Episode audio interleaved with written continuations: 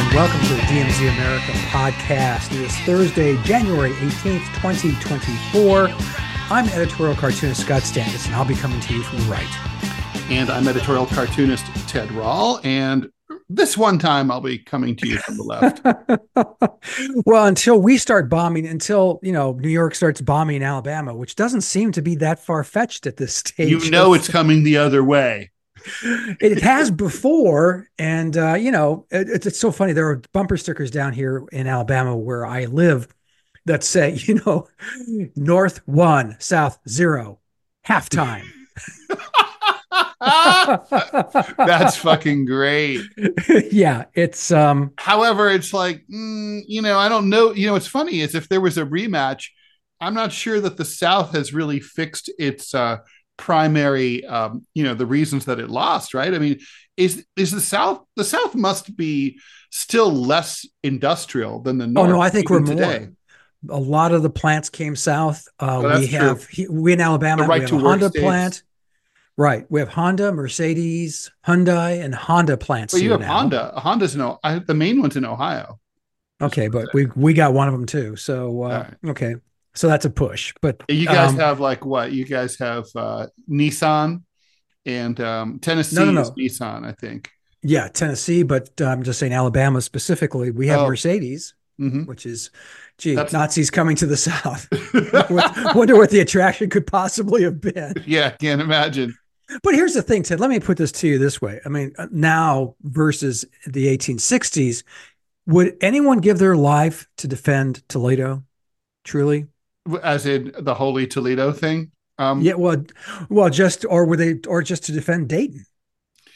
Yeah, I, I don't think so. Um, it's like you can have it. You can have it. It's one of the best reviews I ever read. Was in Lonely Planet Guide for um, uh, God. What was the town that um, uh, what's her name was from? Uh, Joan of Arc, uh, Orleans. She was from Orleans, and the oh. key, or she was near Orleans, and um, she led a glorious battle uh, that involved a lot of sacrifice to recapture Orleans from the British. And anyway, so the the guidebook that introduce, oh God, introduces yes. Says, you know, ex- describes that episode, and it says it is doubtful that she would go to that effort today.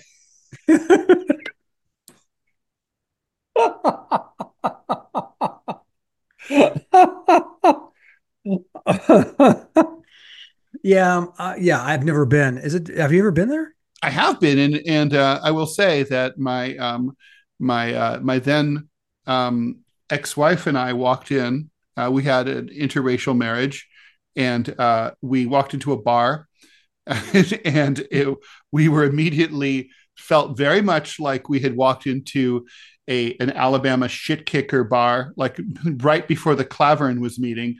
Full, of, it was full of National Front type of Jean Marie Le Pen oh. types. Um, oh goodness! And it was like, oh, but then I was like, we're New Yorkers. Fuck them. We sat and sat down and had a drink. so, well, I mean, the world is exploding. I just just before we started recording, I mentioned to Ted that I'd heard just a few hours ago, and I, I need Ted to give me some clarification here that Pakistan has dropped some bombs on Iran. Um, the United States, of course, and its ally Britain is dropping bombs on Houthis in Yemen.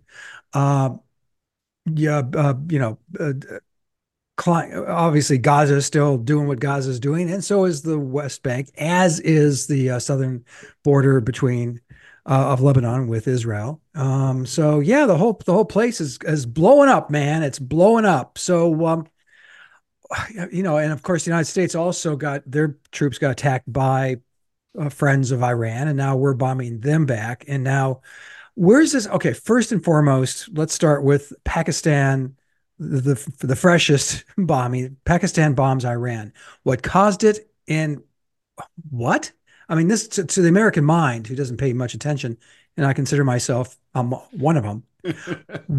what the fuck, Ted? What's happening?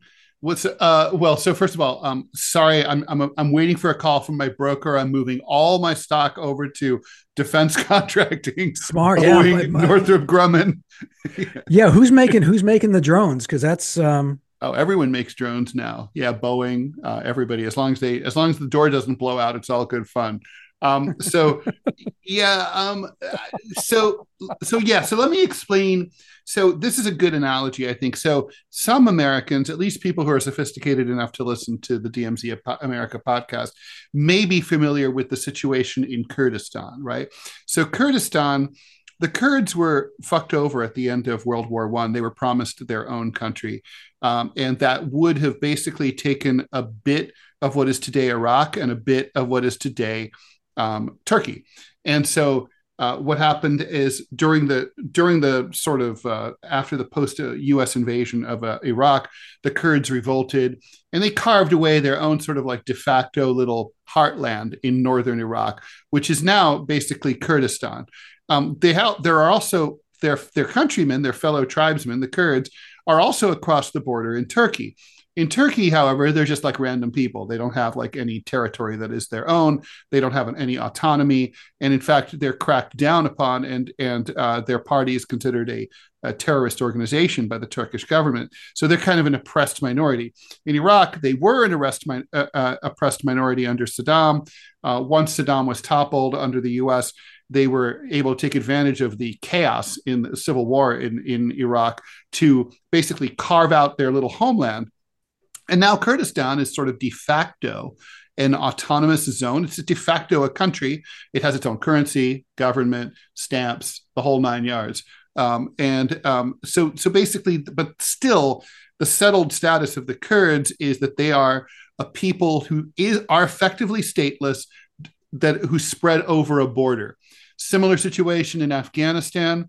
The Pashtun people um, are divided by something called the Durand Line, and half of them are roughly are on the Afghan side, the other half are on the Pakistani side. Um, there's a dreams of creating a greater Pashtunistan, and that's kind of like been part of the reason that you know you hear about the Afghan Taliban, the Pakistani Taliban. That's basically Pashtun people on both mm. sides of the border. That's why they call it State Department people. Uh, old hands call it AFPAK because Afghanistan and Pakistan are kind of so similar, and their politics are so intertwined. That divide, that border is artificial. The Durand line that was drawn by a British cartographer. Now let's move to the Balu- to Baluchistan. Baluchistan is. Oh, the, now you're just making words up. so the Baluchis, B A L U A C H I. These are. You're not people, kidding. No, not at all. All right. The Baluchi, this this whole thing that I like I, John Belushi. I'm getting to the point here. The Baluchis are uh, not to be confused with with John Belushi and uh, you know Samurai Delicatessen. That was different. This is um, the the Baluchis live in. Uh, they are a. They do not have a homeland, but they aspire to have their own country, uh, and they live across the board. They ha- part of them live in Pakistan, and part of them live on the other side of the border uh, in Iran. So basically, there's ethnic enclaves. Unlike the Kurds, there's no autonomy whatsoever. Now, the Baluchis are a martial people. They they definitely are you know they're aggressive they have national pride they want their own country and and there is an independence movement on both sides of the border where they're agitating for independence both from Iran and from Pakistan together and separately. That that's kind of where this all starts. So this this latest episode began about 48 hours ago when the Iranians uh, launched a uh, they they launched a missile attack um, against what they said was a terrorist group. In other words, a radical group within uh, within within the Baluchi section of Pakistan. The Pakistanis decided to retaliate but they didn't retaliate against what I would call well, they it's Iran proper, of course, but they uh, they retaliated against the Baluchi section of Iran. I mean, the, a cynic might look at this and say, well, kind of like maybe you guys are just working on this mopping up operation together. It's like a crisscross situation, like throw mama from the train, you know, like I kill someone you want me to kill, you kill someone I want you to kill. Mm. And and so it's a little bit like that. Um, but I don't think it worked. I don't think that's really what happened. I really think this is it's the, what really the dynamic here is Iran right now is a big swinging dick in the Middle East. Um, U.S. foreign policy, as usual, um, has had the exact opposite 180 degree effect of its intent. Um, the intent of U.S. policy since the revolution has been to isolate Iran, control, uh, keep it completely economically wounded, militarily gelded, impossible. Uh, even though it's the natural cultural and military leader, economic powerhouse of the Middle East, it's the biggest country. Um, it has thousands of years of civilization. Uh, but the point is that what has happened here is that uh, the Israeli attack on, on Gaza has greatly emboldened and increased the prestige of the Iranians. The Iranians' biggest problem was never the US. The Iranians' biggest problem was that they were Shia. And in a world that is full of Sunni countries, they're the only Shia majority country in the in the world. Um, there's tons of Sunni majority countries, there's not only one Shia one, and so it was always hard for the Iranians to get any any other uh, Muslim countries to join them in any kind of endeavor because they were Shia. The Sunni Shia divide goes back 1300 years, but this time the, the the Iranians have been carefully over the decades cultivating their proxies throughout the Middle East, Hamas being one of them, and so uh, there's when Hamas attacked Israel on October 7th, a lot of Muslims and not just Palestinians looked at that and said, look at that, man. They fucking they got one on the scoreboard. For once, it's not us getting our asses kicked. For once, it's the Israelis getting their asses kicked. That never happens. And so they're like, and the and the look at the Iranians, man. They're boss. They they were funding and arming them. And then, as if that wasn't good enough for the Iranians, it's like next to the plate, Hezbollah in Lebanon. It's like, oh, who's supporting them? The Iranians are like, oh yeah, that's us. That's right. We we bad. And then it's like they're and so they're like they've got proxies all over the place. They have the Badr organization in Iraq. They've got uh, all sorts of the Iranians are. Uh, they have all these organizations, both Sunni and Shia, who work with them, not for them, but with them, and and that they help support.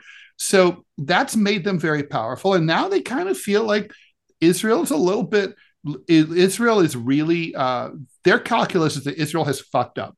They've bitten off more than they can chew. They're probably on the way out internationally. Um, the U.S. is is attached to Israel, and the U.S.'s role in the Middle East has also been severely compromised because the U.S. looks like shit because of what's going on in Gaza. So Iran's like, we're just going to flex our muscles a little bit here. And um, we're going to show that we can't be fucked with. So they had that terrorist bombing at the funeral service for the uh, general who was assassinated by Trump's drone four years ago in Iraq. Um, and at that, ISIS K claimed responsibility this is kind of a pretext. ISIS K is not based among the Baluchis. Okay, it's like just it just isn't. And but the Iranians are like, yeah, we're going to break something just to show that we can. I mean, everyone else does. Look at the Houthis; they're bo- they're blowing, they're bombing ships in the Red Sea. You know, um, the Americans, the, the Israelis are bombing the Damascus airport in Syria like every other day. Nothing ever happens to them. The Israelis have flattened Gaza, nothing ever happens to them. And we're going to throw some missiles just to show that we're we have a big dick too. So they they launched a couple of missiles into the Baluchi area, figuring that the Pakistanis might not much care because even though it's a violation of their sovereignty, it's like these are the people they're killing people that the Pakistani government in Islamabad doesn't really much care about, and the and they were not really wrong, but Pakistani people on the street have a lot of national pride, and they're they don't take kindly to any kind of uh, violation of their sovereignty, like the SEAL Team Six raid that killed Bin Laden. So they, um, so they were like, well, we got to do. So the government was like, we got to do something. We got to kill some folks. But hey, we could kill Baluchis. We don't like Baluchis, even if they're on the Iranian side of the border. So they're like Pakistanis, and we'll launch back. I, at this point, I don't think this escalates to a full fledged ground war between Iran and Pakistan, at least not yet. And it's it won't if no one does anything stupid. But what we have overall is a very August 1914 situation where we have missiles flying all over the Middle East. Um, and all it's going to take is one fucking archduke to take the wrong turn down the street in Sarajevo, and the whole thing is going to blow up. So, okay, from thank you for that. And but it still paints Iran as the you know the the the pariah in all of this right now. They're the ones How? who are. Well, you just said they're lobbing missiles here. They're, they're not the pariah. They're the big swinging dicks. They're no, the but no, but they're okay. They're the big winners from this whole thing. they're not. How are they winning? I mean, they just just got told you. bombs. I just explained it. They they, I they heard it. I don't see how that's winning if you're it's actually win- remember they don't care what you think or what I think or what Clovis thinks. They care what Muslims and the Arab world think, and that their status in the Muslim world has like skyrocketed since October seventh. I mean, in what way? I mean, and how does that translate into anything? I mean, how what, how does that translate into any practical purpose? Well, it r- right now it's about ga- gaining the well in terms of practical purpose. Um, at this point, um, you know, Iran now controls proxies throughout the Middle East, so they can exert pressure on the host governments in those places. I mean, look at Lebanon; it's not even a real country. Uh, It's a it's a militia that happens to have a, a you know government goes with it. Um, In they the cool have- flag. they basically control Lebanon. Um, so Iran own, has like rents Lebanon. Um, Iran has like uh, a pretty good influence in um, in in Syria. It has great and it kind of rents Iraq. Um, you know, it's it's like basically it's economic and political and military influence. You can see how that's useful. Yeah, I suppose. I mean, but in, real, in practical terms, I don't see how it's useful. I can think of lots of pra- I can think of one big practical term. okay, give it to me. you want to bring this in for a soft landing, there's only one fucking way. Biden or someone more likely who can speak English calls up the Ayatollahs and says, you know, we're really sorry about this whole like these sanctions that we have against you. You know, could you like call off your dogs? Because if you could, we might be able to re, you know, move toward normalization and and reintegrate you into the global economy. That's an example. I mean, Right, but that they're happened- getting they're well- getting leverage from this. Well, they thought they did, but the Obama administration tried that with the big pallet o money.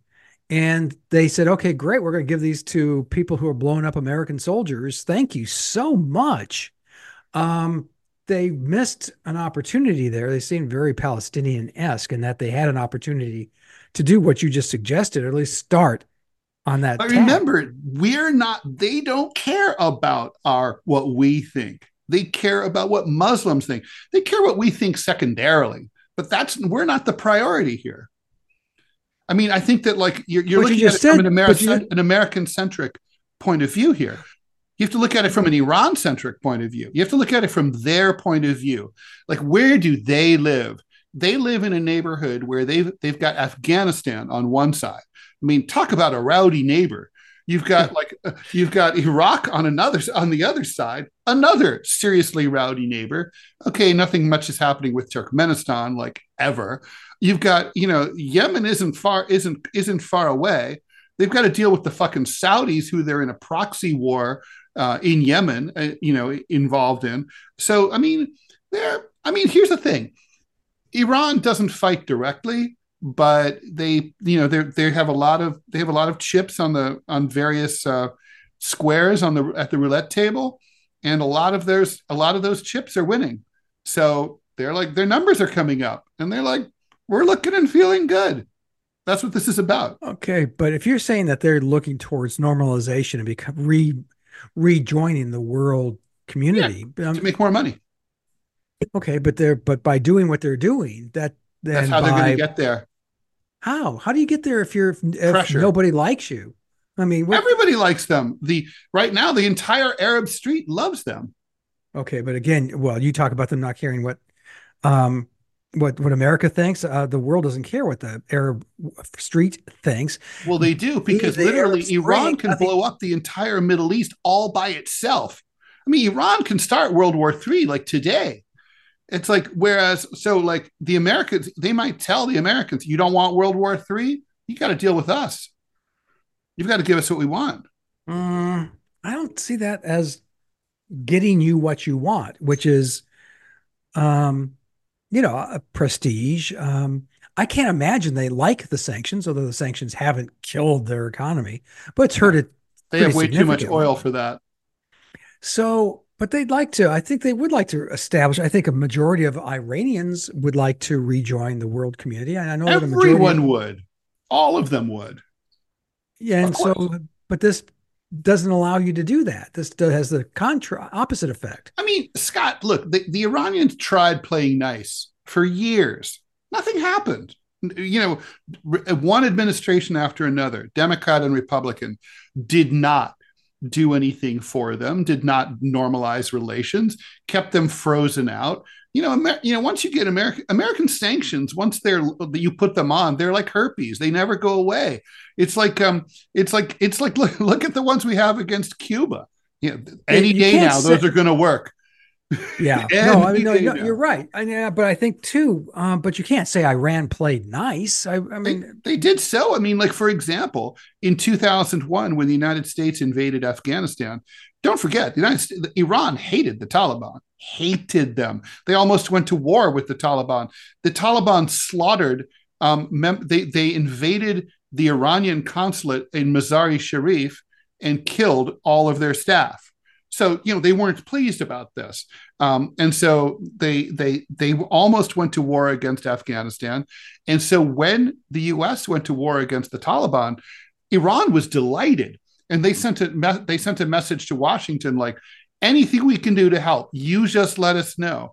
And they they did all sorts of goodwill stuff. They sent they uh, sent the CIA all of their intel on a, on the Taliban, and when at one point a um, U.S. fighter jet was either I think it I don't think it was shot down. I think it had mechanical problems and it crash landed in western Afghanistan near the Iranian border. The Iranians swept in with commandos, rescued the the pilot as well as uh, key all the key data and recorders and everything, and as a goodwill gesture, promptly returned the pilot and all the stuff that they could have taken from the plane to the United States to say, we, we we're trying to do you a solid here. We're trying to show you we want to work together. But the Bush administration was like, thanks, and didn't do and didn't follow up. So they have done stuff like this stuff. There have been numerous incidents over the years where the Iranians have tried to make nice with the US. And let's not forget, it was always the US that was wrong in that relationship. I mean, the US sicked Saddam Hussein uh, against Iran in the Iran Iraq War from 1980 to 1986, um, but and so on.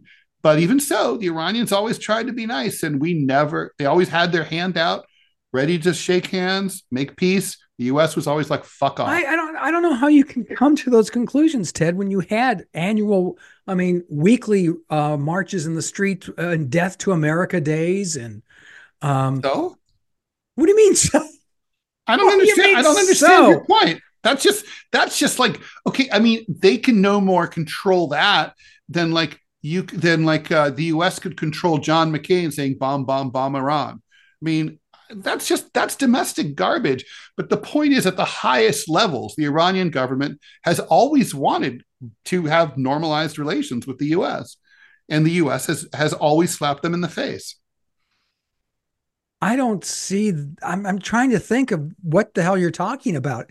What have when have they stretched out a friendly hand? Now the, the pilot um, thing I just okay, mentioned. Okay, that's one. That's goodwill there, and the Obama administration obviously extended a hand, and it got they got it it blew back on them in a big bad way. Um, I, don't the, see. Well, I don't see. I don't see what the Iranians did wrong there. Look, the, the U.S. is constantly they killed American soldiers. I would start with that killing Wait, an American Where?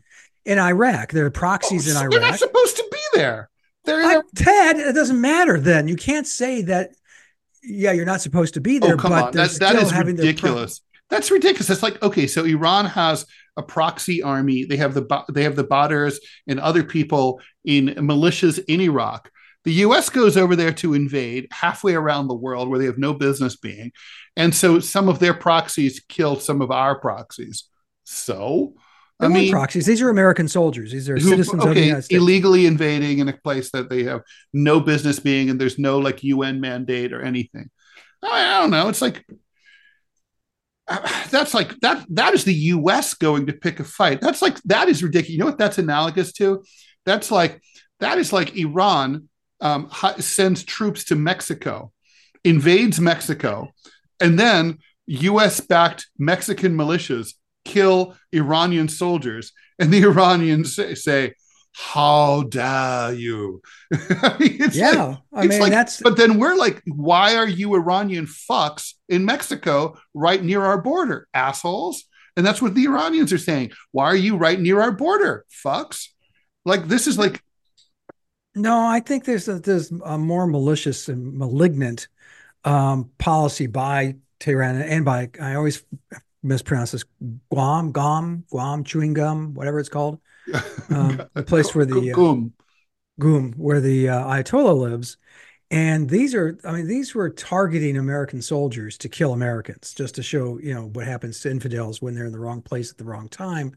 Mm. Uh, and we can debate Iraq, and you and I agree on how stupid the invasion was, but by turns, no, I mean, there should be Pax Romana. I mean, I truly believe that. You're, it's you are an American citizen. You are protected by the might of the Amer- of the United States. And if anyone fucks with you mm. anywhere on the planet, we will come down on you like a hammer. And that's and I well, you, you, can have that attitude, but it's like no one else but no one else believe no one else buys in, you know. Well, that's your that's your call. You know, that's up to then you. Then they get bombed. But now, what is Iran? I mean, in all seriousness, I mean, Iran bombing everybody. I just, I honestly don't see. And like I said, maybe you're right. Maybe um, you know they're look they're not looking to impress the international community they're looking to impress the arab street which doesn't get you a hell of a lot most times i mean let's face it i'm, I'm thinking of the arab spring which you know uh, was you know started with great optimism and ended pretty much the way most of us thought it would which is with tanks and troops and mm-hmm. and, and, bullets yeah so in, in, no small part thanks to the obama administration that backed up uh, you know uh, general C- al-sisi's military coup against the uh, up the uprising, uh, the the rebellion against uh, Mubarak, right, the uh, dictator of Egypt in Tahrir Square and all that. I mean, the the Egypt was on its way to possibly having a democracy, and Obama decided like, yeah, we're not going to let you do that. Yeah, you know, isn't now what administration backed the coup in in um, Ukraine? Uh, which one? Well, the 2014 oh the 2014 coup. Yeah, yeah, That was that was Obama. Obama liked his coups. He also backed the coup against the democratically uh, elected leader of Honduras, and also um, what could go wrong there? That turned in, out great in Venezuela. Yeah, no, Honduras is stable, like rock solid these days. Never better. it's a ra- as people say, it's a ransom based economy now. yeah, beautiful. I, you know, I'm, at least it's not biting us in the ass in any way, so it doesn't matter. No blowback yeah, there. None. There's no repercussions. I mean, there never what are. could go it's wrong? Great. What could possibly go wrong? Um, so what happens going forward? I mean, this is this this exchange now pakistan is a nuclear power iran is soon to be a nuclear power well iran could be anytime they want to be uh, that's still that's not easy it's not as easy as it used to be it's not it's not an easy thing to do. So what um I mean, i'm trying to think what's the law but let's let's let's focus on pakistan iran first and then go to you know, work down the list. But is this is this is everyone happy now? You lob missiles at us we lob missiles at you? Um, okay. For now, I think for now, I think that will hopefully lie. Look, um, you know, I think cool heads generally prevail in Islamabad and in Tehran, and so uh, there's, you know, they probably will decide to both stand down at this point, but that could change in a second, in a heart. Now there. Let me ask you this: but Iran doesn't really have beef with Pakistan, so that's why it's a little you, unusual. I was going to ask you, is there the kind of bad blood that, say, between like Pakistan has with India, for instance? Oh no, not at all. No, India, uh, no. Pakistan's uh, never gone to war with Pak, uh, with with pa- I mean, with India. I mean, Iran's never gone to war with Pakistan.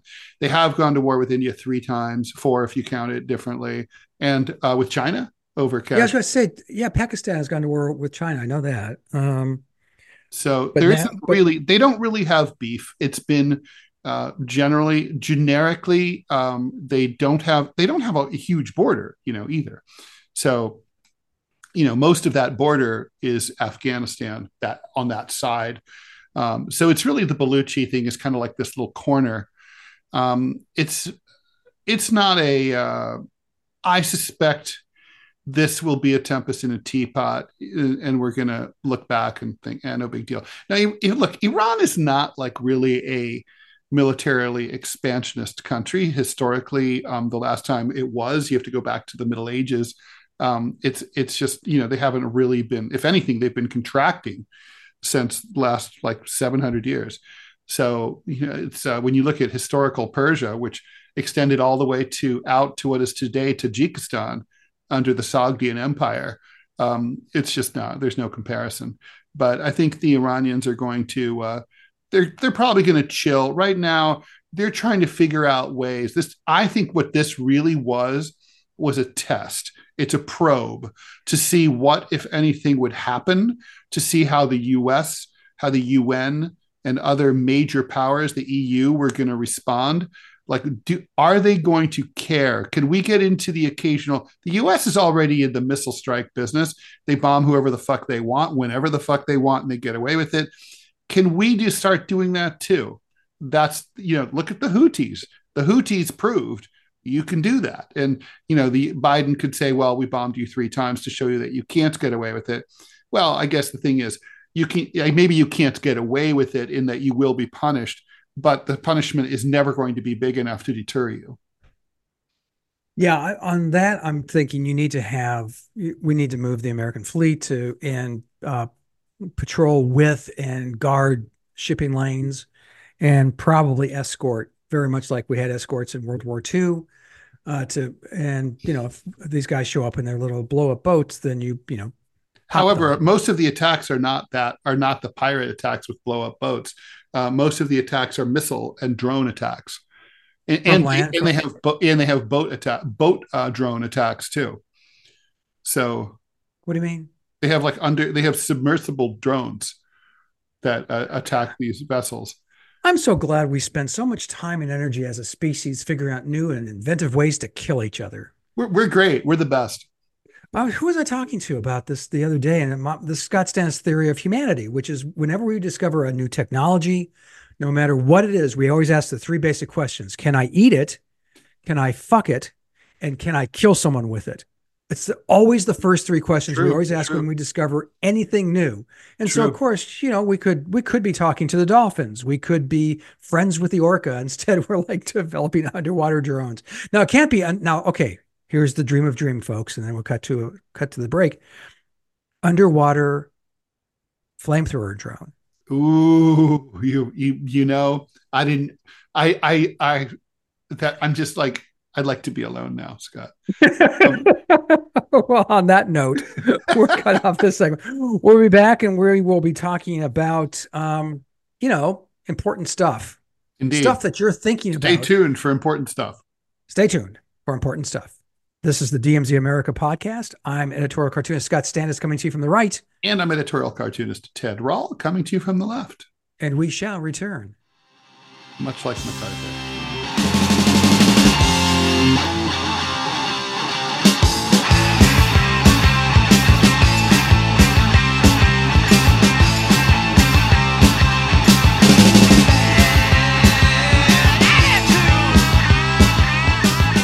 As promised, we are returned to the DMZ America podcast for Thursday, January 18th, 2024. I'm editorial cartoonist Scott Stantis. I'll be coming to you from the right.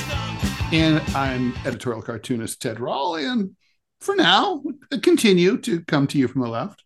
Before he gets sent to the camps, which apparently uh, one of the, the leading candidate for one of the parties has said he should, you know, we should be. That's we true. Who, we who oppose him um, of course, we're talking about what happened in the Iowa caucuses. Um, uh, we won't know anything about the Democratic caucuses for two months, which boggles my mind, but there it is. Um, and we have Wait, to talk about. Is that true? Talk, oh yeah, that's right. Because they're not. yeah, it's a mail-in vote, and they won't count them until March. March, March. Now 4th, right? you talk about us. Uh, you how much? This is what this is political horse trading at the weirdest level. And this also makes you think, you know what? When you hear the Bidens emailing each other about the big guy, it really starts to come into focus to me because this was clearly Biden needed South Carolina in 2020. He had to have it. Uh, he lost Iowa. He lost um, New Hampshire. He had to. He had to win. He had to have a win. And so the South Carolina, I mean, Carolina Democratic Party clearly said, "Okay, boy, here's what we'll do, boy. You uh, you make us the first primary in the country, boy." And uh, you know, uh, Biden you really think it was? You think it goes back to that time? Oh yeah, yeah. No, that was definitely that's this is the payoff. The mm payoff is, and you strip. I mean, we talked about this on your radio show on Sputnik, but I think it's it still makes me giggle. Help me remember the name of the Minnesota congressman who's on running running against him. That is, he's the Lion of Minnesota, Dean Phillips. Dean Phillips. Um, Dean Phillips I'm telling you, he's the only one on the ballot. They're now trying to push a write-in candidacy for Joe Biden because all of a sudden the because idiots woke up off the ballot. He took himself off the ballot to make South Carolina the first yep. The first primary in the country. Well, New Oops. Hampshire, there's there's nothing in New Hampshire to be proud of. Like I said, even their little that stone face that was on their man in the mountain right fell it collapsed it, it no longer exists it's a pile of rubble at the bottom of a cliff it's basically the, the an uglier um, more depressing vermont is what it is so it is.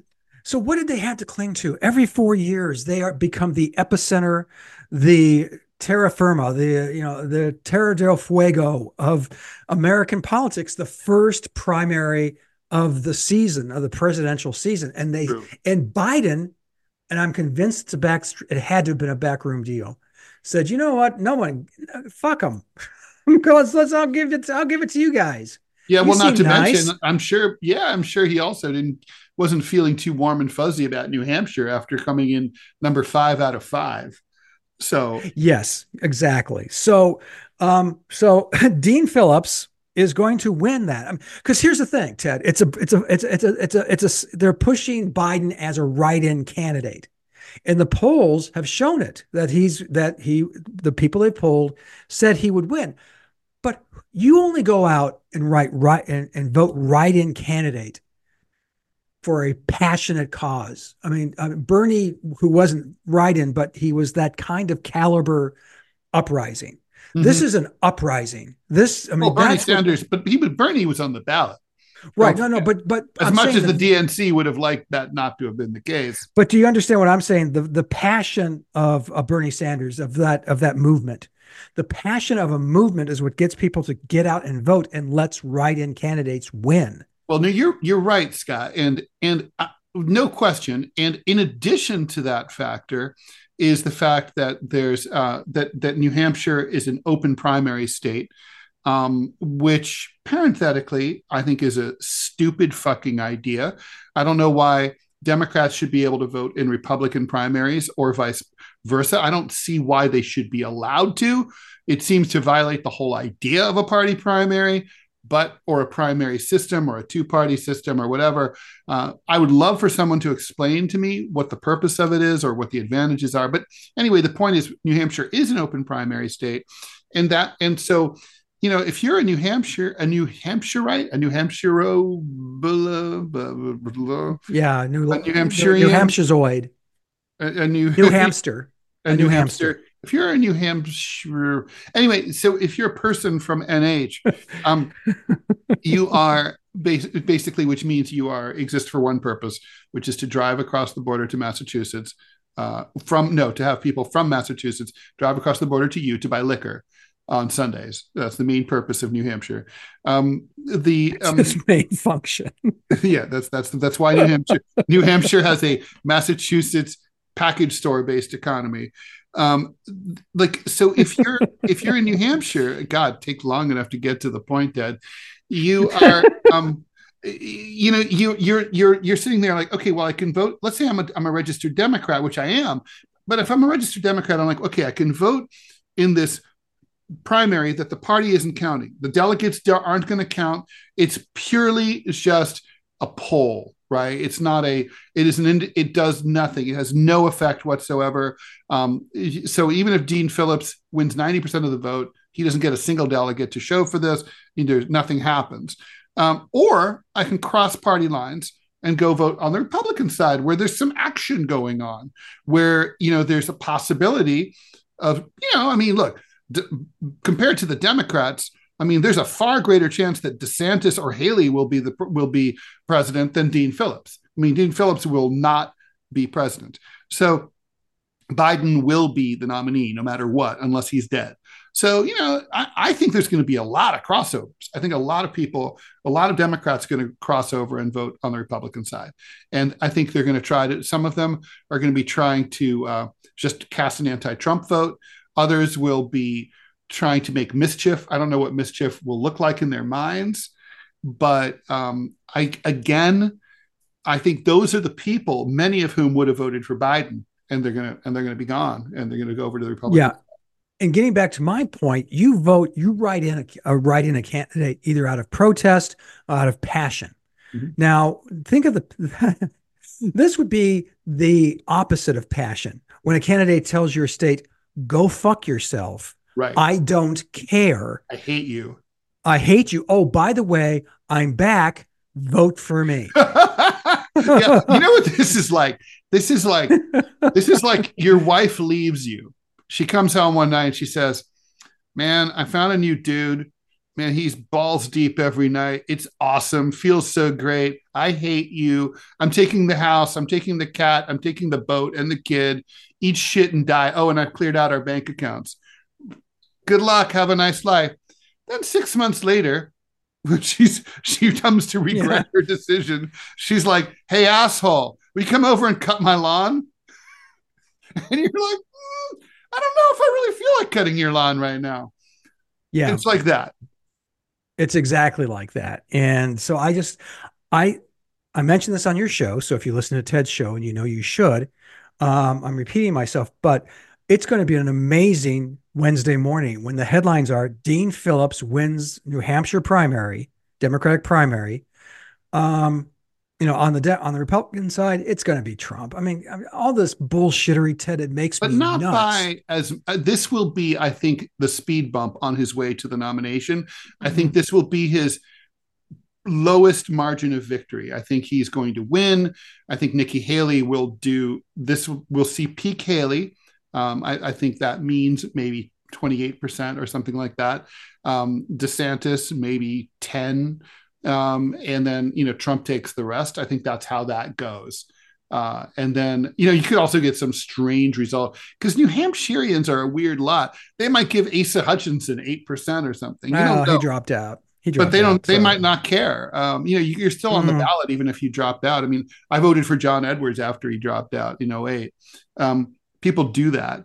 Uh, I think the um, but but that'll be it. Um, so let's okay. So first, let's close New Hampshire. Um, what do you think? Do you think it? What message, if any, does it send um, if Dean Phillips either wins or almost wins in New Hampshire? People aren't listening to me, Ted, and it's I, I know how Ted Ted Rall feels because Ted is so often the voice in the wilderness.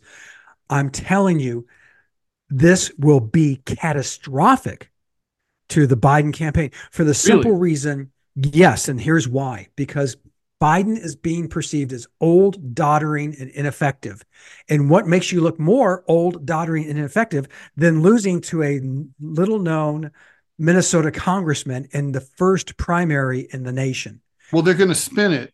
You know what they'll, you know how. Oh, they're they're going to try. They'll say, they "Well, can't. look, he he dropped out. He wasn't even on the ballot." I mean, you whatever. can say that, and people are going to go around the country who aren't wonks, who aren't dorks like, oh, I don't know, you and me, who actually follow this stuff. And they wake up Wednesday morning and they hear that, they're going, what the fuck? That's just true. Like on just the Twitter, it's just the way most people get their news, a Twitter headline. Yeah. So they're going to look at this and go, whoa, what the? He lost to who?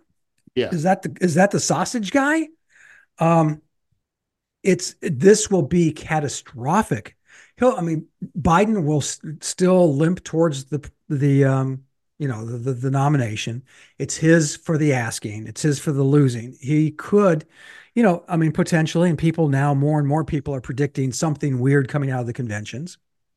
Uh, you did could a cartoon this, based on could that. this light could this could this set a fire could it create deep yes fever no no. I mean, although I, to be honest, a few times I've only heard him speak. He's twice. very likable. He's likable. He's amenable. He is saying, "I'm not doing this because I hate Joe Biden. I'm doing this because I think we need younger leadership." Yeah, he literally He's votes right. with Joe Biden 100% of the time. So, is he an attractive candidate? Yeah, he is. Um, what By if he wins? Well, what isn't? I mean, good God. I mean, you know, anything, anyone with a pulse is going to do better than Joe Biden. I mean, True, truly, true. by comparison. And Biden is not allowing himself to be compared. He's not debating them. He's not being seen on the same stage. But oh my God, I mean, I, I don't know that this could have. This would be such a long shot. But Dean Phillips, let's say he wins New Hampshire, and everyone starts looking at him more seriously. I don't even know if he's on the ballot in South Carolina. I don't know either. I know Um, that, I know they took him off the ballot in a few states, like like um, uh, I think he took him off the ballot in Florida because the state DMC DNC decided to allocate all their delegates automatically to uh, Biden. Uh, nice democracy you got there. So so what do you think about DeSantis? DeSantis has decided to skip all campaigning in um, New in New Hampshire, which I thought I found that to be a surprising decision, very reminiscent of Giuliani's campaign. Um, and uh, You mean President Giuliani? Yeah. yeah, exactly. Great. That was well done. Uh, I think he skipped everything before Florida, if memory serves. Yeah, yeah, he put all his eggs in the Florida basket. And if you remember, Ted was working with me on my comic strip Prickly City. He was editing at the time, and we, I had the candidate uh, Kevin, the Lost Bunny of the Apocalypse, running in the primary for in the Republican primary in Guam, Yes. and it still has. In fact, I flew the flag yeah the other day of the Johnston Atoll. I actually, they actually have a flag. And I actually Be careful because Iran's about to like bomb that. so so so what about um so okay so he's going straight to south carolina obviously that's nikki haley's home state the two of them are fighting for second place um what is his strat what is desantis's thinking behind skipping new hampshire and trying to uh I can't figure it south out. carolina I honestly can't figure it out. I thought the the DeSantis campaign has been a disaster from the beginning. Um, his strengths lie. His example he should have looked at is Richard Nixon, 1968, and that is, yeah, I'm not likable. You know, I'm I don't have charm. I'm incredibly competent, um, and that was what and that's what Nixon ran on 68. Um, he was he his knowledge was extremely deep on most of the issues. You go to Florida. Florida is a remarkably well run. oh, he was state. also and nixon was also willing to commit treason by making a, a secret deal with north vietnam You're talking about 72. 68. You don't know about that? Oh yeah, we should talk about that offline, but I'll send you links. Yeah, no, right. he he made a yeah, he he committed a sort of Iran Contra cake kind of thing in 1968 where he sent an emissary to the north and said like uh hey uh you know um yeah you you might like me to be the uh and so he, they asked the North Vietnamese to send signals to the to the elect to the electorate about who they would be uh, more likely to make peace with, and they basically let it be known that it was Nixon. And then uh, uh, some voters were affected by that. There are a lot of people who think that Richard Nixon was a traitor because of that. Hmm. Well, okay. What whatever the case may be, I think um, getting back to DeSantis and I think blowing off New Hampshire is a massive mistake on his part. I think he could have, if he's looking for second place, he came in second in Iowa. Um, yeah, well, that's it's very weird. Nikki Haley's acting like she came in second.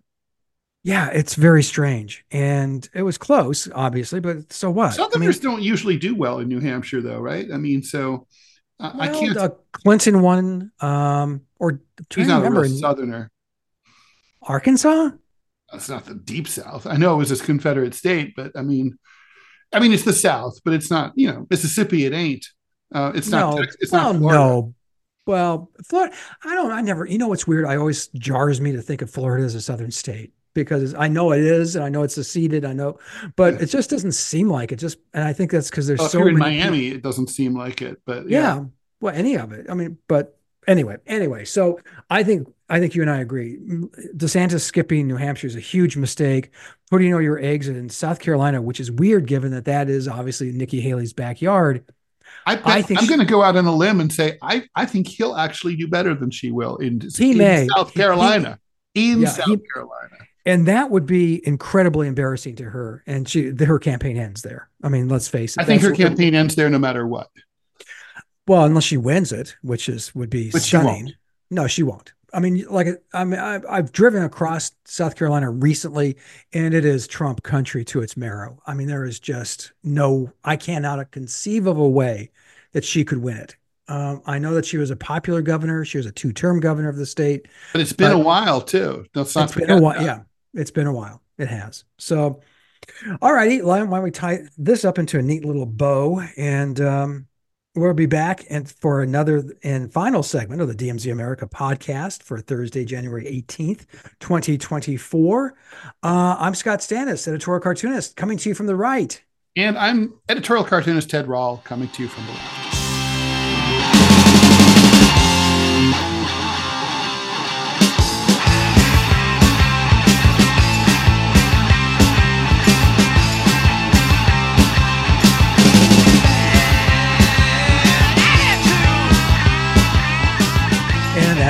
We are back, unlike the news industry.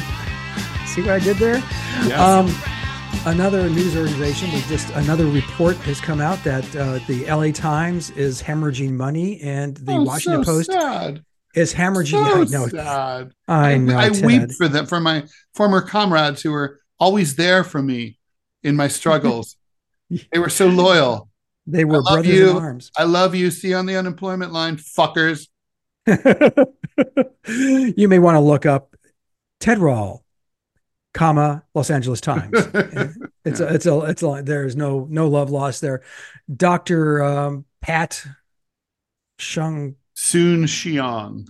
Thank you. Who uh, made his money by denying drugs to cancer patients, breast cancer patients in particular, yeah, who are yeah, the so, most reprehensible of all cancer patients. Yes, of all of they're the always cancer, the people that, at least that's what Dr. Pat seems to think. So uncool to have breast cancers. Yeah, he, so he drives uncool. around LA. He's the only person in America with a, uh, you know, we all have those pink ribbon stickers on the back of our cars, but his has like the red cross, the red slash through it. Yeah, the circle and the slash. Um, Washington Post is is uh, allegedly, it's privately owned, so we don't know the exact number, but it's the rumors are that it's upwards of a hundred million dollars a year. It's losing. Um, the news deserts across the United States are growing bigger. Literally, we're losing two newspapers a month. Um, many of them, including where I live here at the in Birmingham, Alabama, the uh, Newhouse newspapers have gotten rid of the print editions for the Huntsville Times, the Birmingham News, and the Mobile Press Register. I mean, I know that you and listening now have uh, have had some significant hits against your newspapers and your news gathering organizations. Ted, I mean, is this the? I mean, this is this is the end of democracy. I mean, really. I mean, without newspapers, without uh, without the watchdog. I mean, you know, and all the all the bloggers can t- and all the tweet tweeters and all the TikTokers can say all they want, but they don't go to to zoning board meetings. You know, they don't sit through the the grindingly boring city council meetings. No, they uh, and re- and report on them. They don't they don't comb through the city and county budgets.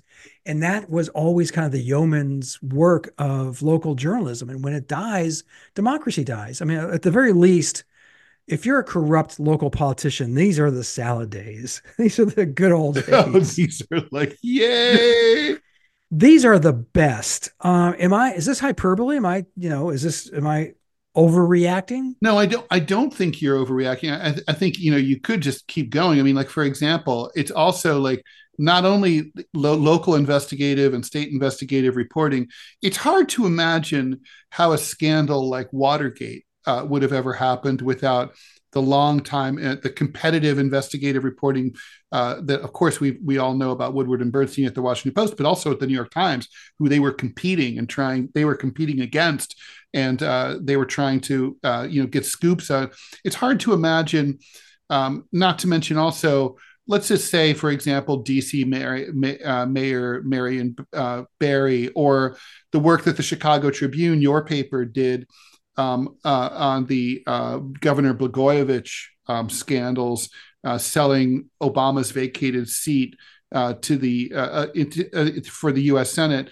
I mean, not only is there the work of exposing it, but then newspapers had the unique had the unique ability to really hold to keep the pressure on through the opinion page, through op-eds, through editorials, through editorial cartoons, and that's gone. I mean, so basically, it's like, you know, I think the death of newspapers helps to explain uh, what's his name? Uh, you know, um, oh God, uh, the, the, the the Republican congressman who's just George Santos.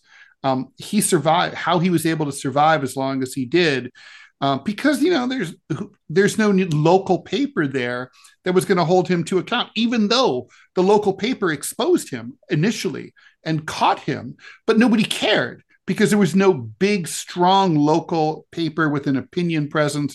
I, I think it's like, I mean, yes, some shit has moved to Facebook groups, and I, I don't want to take anything away from that. It's not like it's all gone away, but there isn't a big swinging dick in most like, like like there used to be in most communities. Like where I grew up in Dayton, the Dayton Daily News was the powerhouse source for opinion and news in the Miami Valley in southwestern Ohio. And like so if you if they if they figured out that you were as a politician up to no good um, and they and they published it in the paper.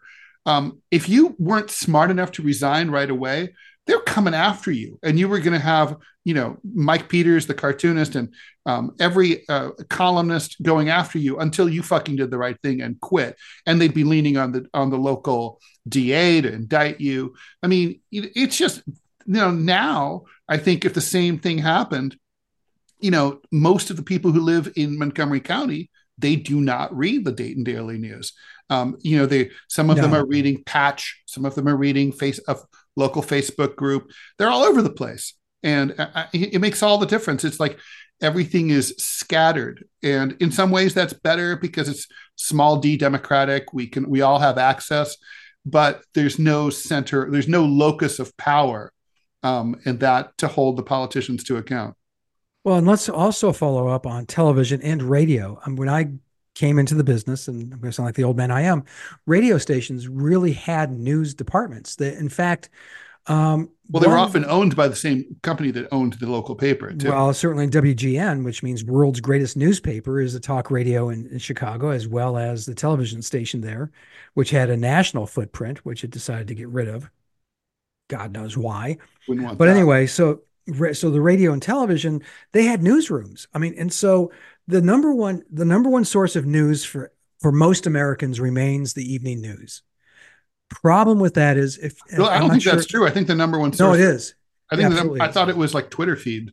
No, no, no. It still remains for most Americans. Don't forget, there's still a, a crap ton of old people Americans, and you know we sit down for dinner and we turn on the evening news.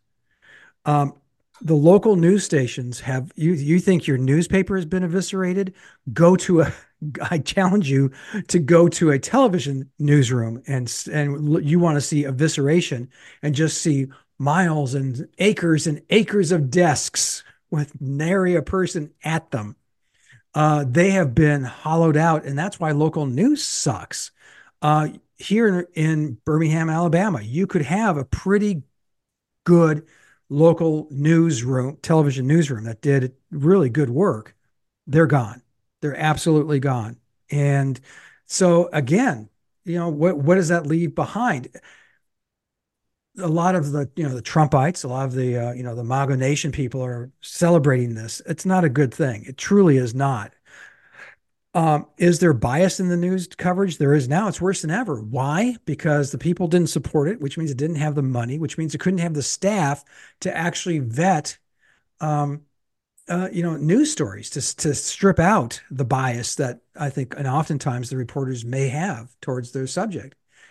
So now you have you have you're Ted, you're having reporters literally post stories to the newspaper, the news site directly from their phones.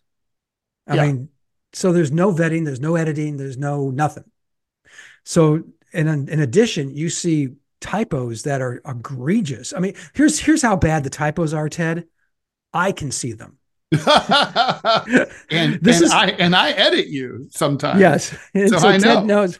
I am the worst speller. Oh I mean, my I'm God, function- Scott, we got to talk about function- this. I've never talked about to you about this offline, but man, when you post that, when you post this podcast, holy shit, you got to proofread. Like, the, I do. Mm, I mean, do you use a a human to proofread it, or well, I use myself. I like to think I'm human. yeah, you might want to have the wife take a look at that. Is it that? It's no.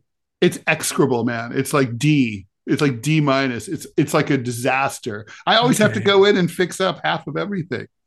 This is this is Ted's mother coming through. Ted's, Ted's mother was a was teacher of the year in Ohio. So um, you know, okay, no, I, I okay, yeah, that's possible. Uh, I try to do my best. I do, but um, okay, yeah, I'm but I'm a terrible. That's how bad the spelling has gotten in newspapers. Though that I if I can see it, that means literate people can actually see it.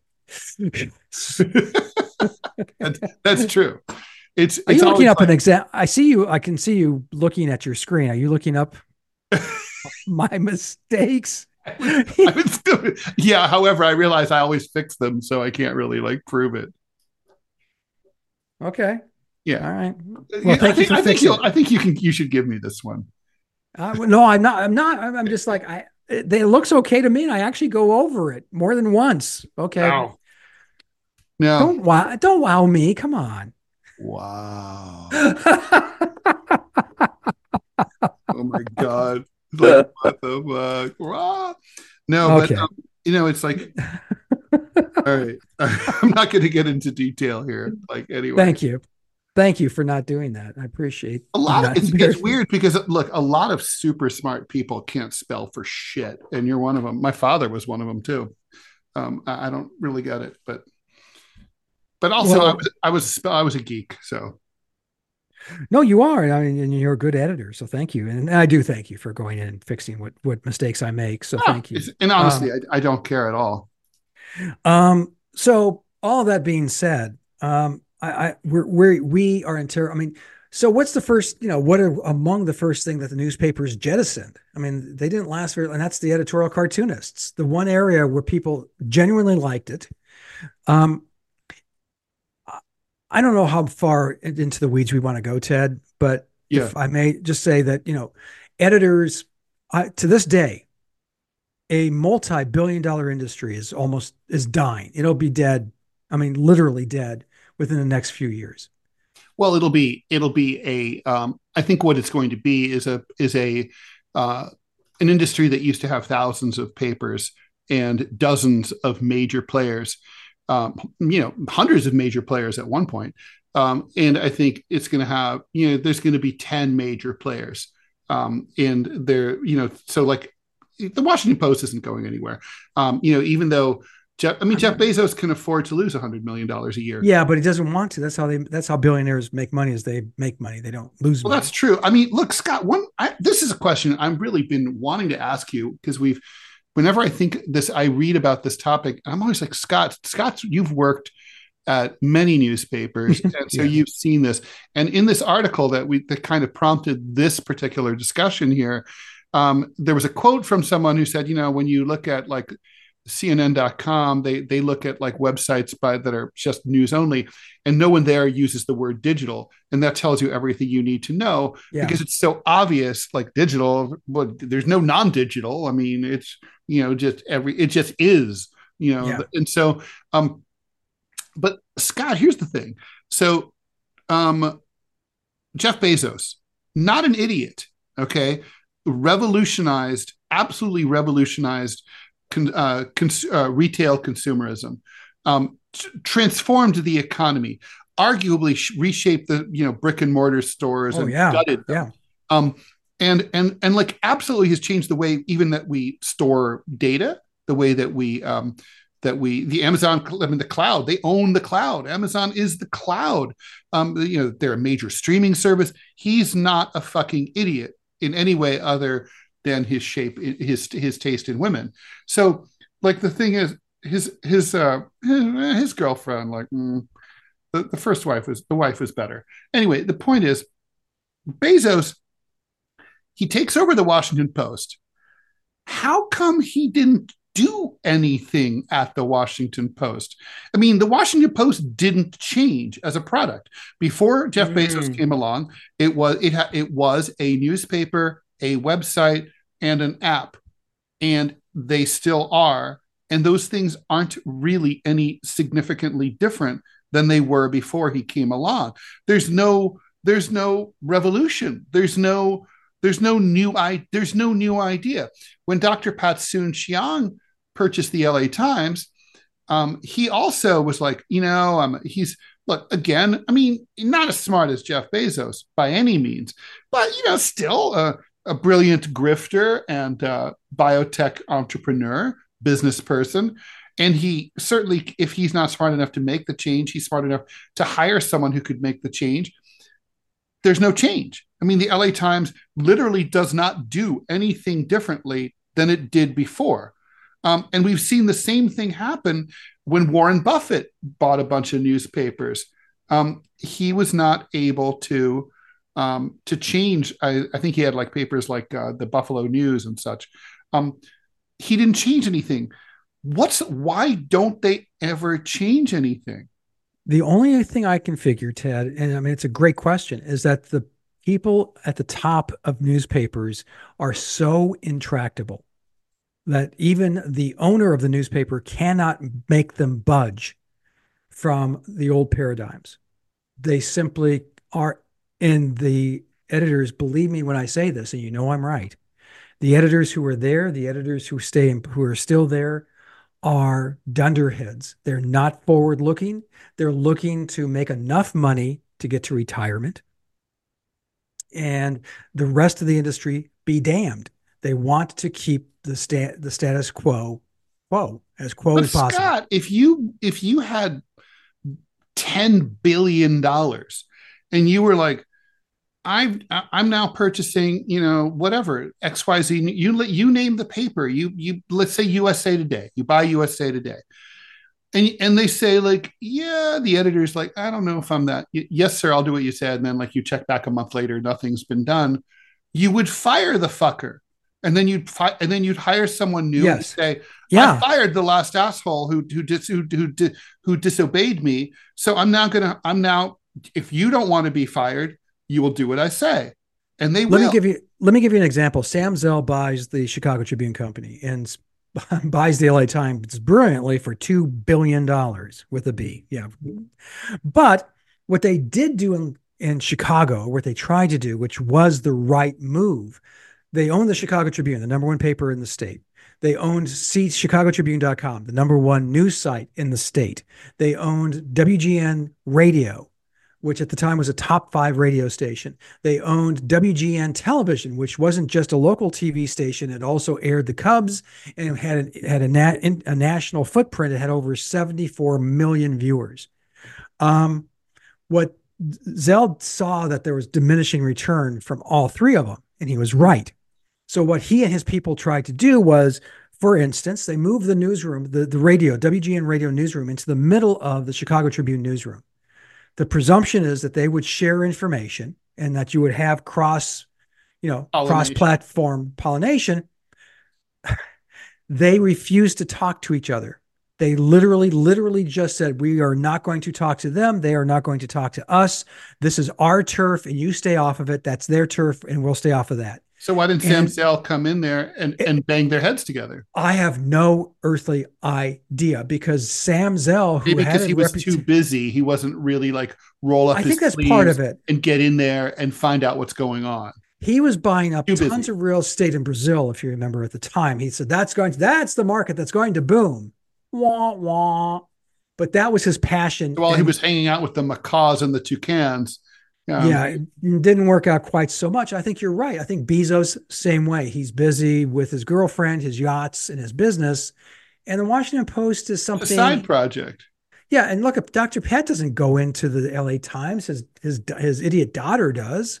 Yeah, you know what this reminds me of? You know, like I like Shark Tank, and when you watch it, they say like, oh, you know, like uh, like Lori will say like, "Oh, I'll be calling you all the time," or you know, uh, you know, Mark Cuban, "I'll be checking in. You'll give my my expertise." And I'm like thinking, this show's been on for 15 seasons, and each per each of these sharks has probably you know invested in hundreds of companies right it's like well i mean they're only human beings right i mean i, assume mark cuban has a family i mean he has a he had he had until recently the mavericks to run that's his that was his main project i mean yeah, I guess the whole project, thing yeah. is that no one person can really do all of these things and they right. end up not paying much attention because ultimately you know it's like look it's like on a lesser level for you and me scott um, if I have a client that pays my client that pays me the most gets my most attention, the client yeah. that pays me the least gets me my least attention,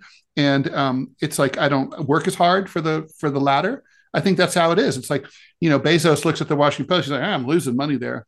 Uh, I'll work on this other shit. You know, uh, I'll work on the cloud yeah. with the. Well, they come in and they think that they can magically because they're geniuses because they're billionaires.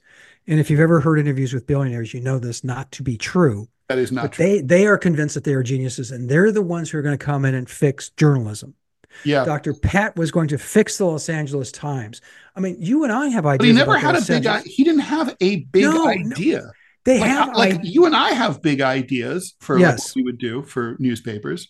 Yeah, and if we had the LA Times, we would do things like partner with Variety or with um, Hollywood Reporter. The Hollywood Reporter somehow have some kind of synergy there and have yeah, the LA, the LA Times, Times should be the national media organization for for the entertainment business. Yeah, it, it's it should be the Wall Street from, Journal of entertainment. It has shied away from that role and that, frankly, that charge.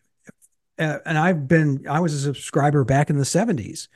Uh, it has always shied away from that, and I to this day cannot understand why, other than the owners always had this conceit that they were going to make it the New York Times of the West Coast. And that is you know what there there wasn't a reason to have that because on the west coast you could get the new york times. So it'd be like in your apartment ted who says i'm going to be the ted rall of this apartment where there's already a ted rall of that apartment that doesn't need to be. Right.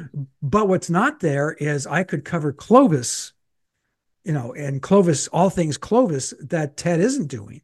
Mm-hmm. um i and that comes back to my my my thesis on the news industry, which is you de- they destroyed a multi-billion dollar business because they were idiots running it. Yeah. They were bona fide morons. Not one of them has ever either apologized or owned up to it, Ted. I have never heard an interview anywhere in the country of any of the former publishers or former editors saying, you know what? I should have done this different. I screwed it up. I screwed up. Not one of them. They're all like, oh, the internet came in. Really? Because you know, God knows nobody made ever made money on the internet, Ted. Ever. Not a red cent. Oh, wait. you can make it work. Now, you know, what's it is weird to me that like even Bezos didn't spend like a weekend on the yacht thinking about the Washington Post and like yeah what to do and like well how can we change this up you know well, they did try, if you remember, and they always try early on. They have their little ideas. Mm-hmm. And interestingly, they're little ideas. They're not big ideas. They're well, little maybe ideas. Part of the, maybe the maybe like like Warren Buffett concluded that ultimately nothing could be done. Anyway, I interrupted. Go ahead. Oh, I was just saying with Bezos, you know, I mean, his his idea was to fold it into um, uh, uh, Amazon Prime. You know, anyone who had Amazon Prime would automatically get a digital subscription to the Washington Post. That mm. lasted six months, and now I don't. I have Amazon Prime. I don't have a subscription to the Washington Post. Mm-hmm. Yeah. Um, you know they don't. So it's also follow through, and these guys are used to, you know, trying something. Fail fast is the function of uh, the internet, and um, you know, so that and that's where these guys. The LA Times is going to be sold or it's going to go. You know, he's just, or he's just, you know, it's just going. I think it's going to, it's going to close. Yeah, I think it's going to fold. I don't think it can fold. I still think. Here's the thing, Ted.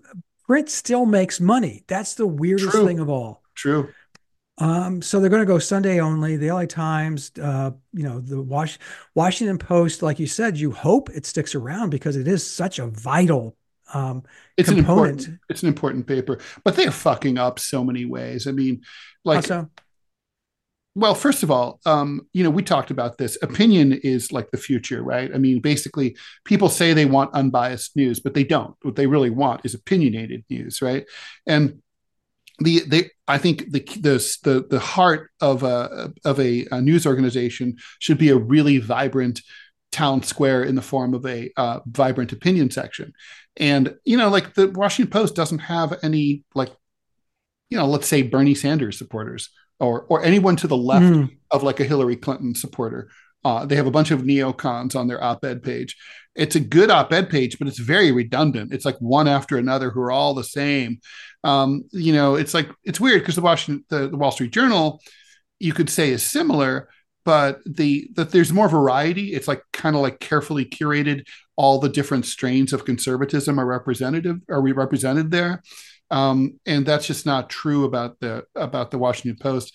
It's like it's like a really deadly boring opinion section. I think, um, and I think it's it's hurting them enormously um, they could probably beef up the local and regional coverage because whenever I delve into it, it's really smart. But like the app is like mismanaged. There are articles that have literally been in my feed in the app, like up front on top of the app, the same article for like a month.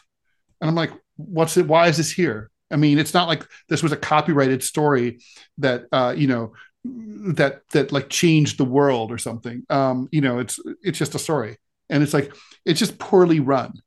Um, yeah, and like that's my Post point. is a mean, mean, crazy organization that really seems to know what they're doing. For example, yeah. yeah. and the Times has become like this empire, right? Like they have all the newsletters, like the Wirecutter newsletter that you can pay extra to get more. They the Times definitely, the New York Times definitely seems to know what they're doing. Yeah, well, they have some good aggressive leadership and they actually pay real salaries. Don't forget, I mean, I can remember Chicago Tribune when I first got there in 09, uh, about I'd say six to 10 months into it, we had one of our digital guys uh, was being wooed and took a job. And he was our lead digital guy. And, uh, you know, you kind of say, why would you leave? You're the top, you know, you're like 30 and you're the top digital guy at the Chicago Tribune. And it's because the place that was hiring him literally tripled his salary and gave him like hard to refuse and gave him far better benefits. You know, mm like because I can guarantee you the health insurance I had at the Chicago Tribune sucked, mm. uh, and just got pro- progressively got worse. Um, okay, well now I guess if uh, now let's kill ourselves. Yeah. okay, so don't kill yourself, everyone. But if you do, no. call a suicide hotline first just yes, so please. that you can check in before you kill yourself. Anyway, so um, Scott, where can we, where can uh, people find your stuff outside of the DMZ America podcast? Well, please go to gocomics.com slash Scott Stantis for my editorial cartoons and go to gocomics.com slash prickly city to check out my political comic strip. You can go to the Chicago Tribune.com slash opinion and see a gallery of the work I do for them. And now you can go to the Dallas Morning News. Uh, their uh, URL is uh, dallasnews.com and check out the work I've started to do for them.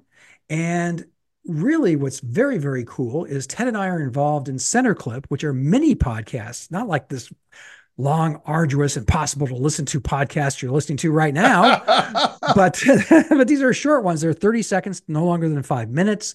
They're quick takes and it's i really love it because when something breaking news happens i can just you know open it up say a quick whatever and um and i know that ted's on it. We have some other friends who are on it. Uh, so center clip com. So, Ted, where can we see all things Ted? Uh, you can find all things TED at rall.com, also at uh, whowhatwhy.org on Saturdays. And uh, check out the, um, oh, yeah, the center clip with Scott. Um, and I'm on Counterpoint newsletter um, from time to time, once in a blue moon. Uh, but there's other good cartoons there. And you can, um, used to be Scott, used to be there. We miss you. Um, oh. And then uh, also, uh, the radio show. Final Countdown is on Radio Sputnik now on X Spaces, so that's very exciting. Um, and uh, I would say that's probably the best place to find it. The stream it's also on Rumble, Monday through Friday, 10 a.m. to 12 noon Eastern, live. But you can watch them not live, in, in which case Angie and I will be dead, but you'll be able to watch us. Well, don't be dead yet. No, we like having we like having yet. you around. Not Ted. dead yet. okay, that that that uh, ties things up in a neat little package for us here at the DMZ America podcast. Until next time, uh, we'll see you in the funny papers. Indeed. Bye, everyone. Thanks Ciao. for listening.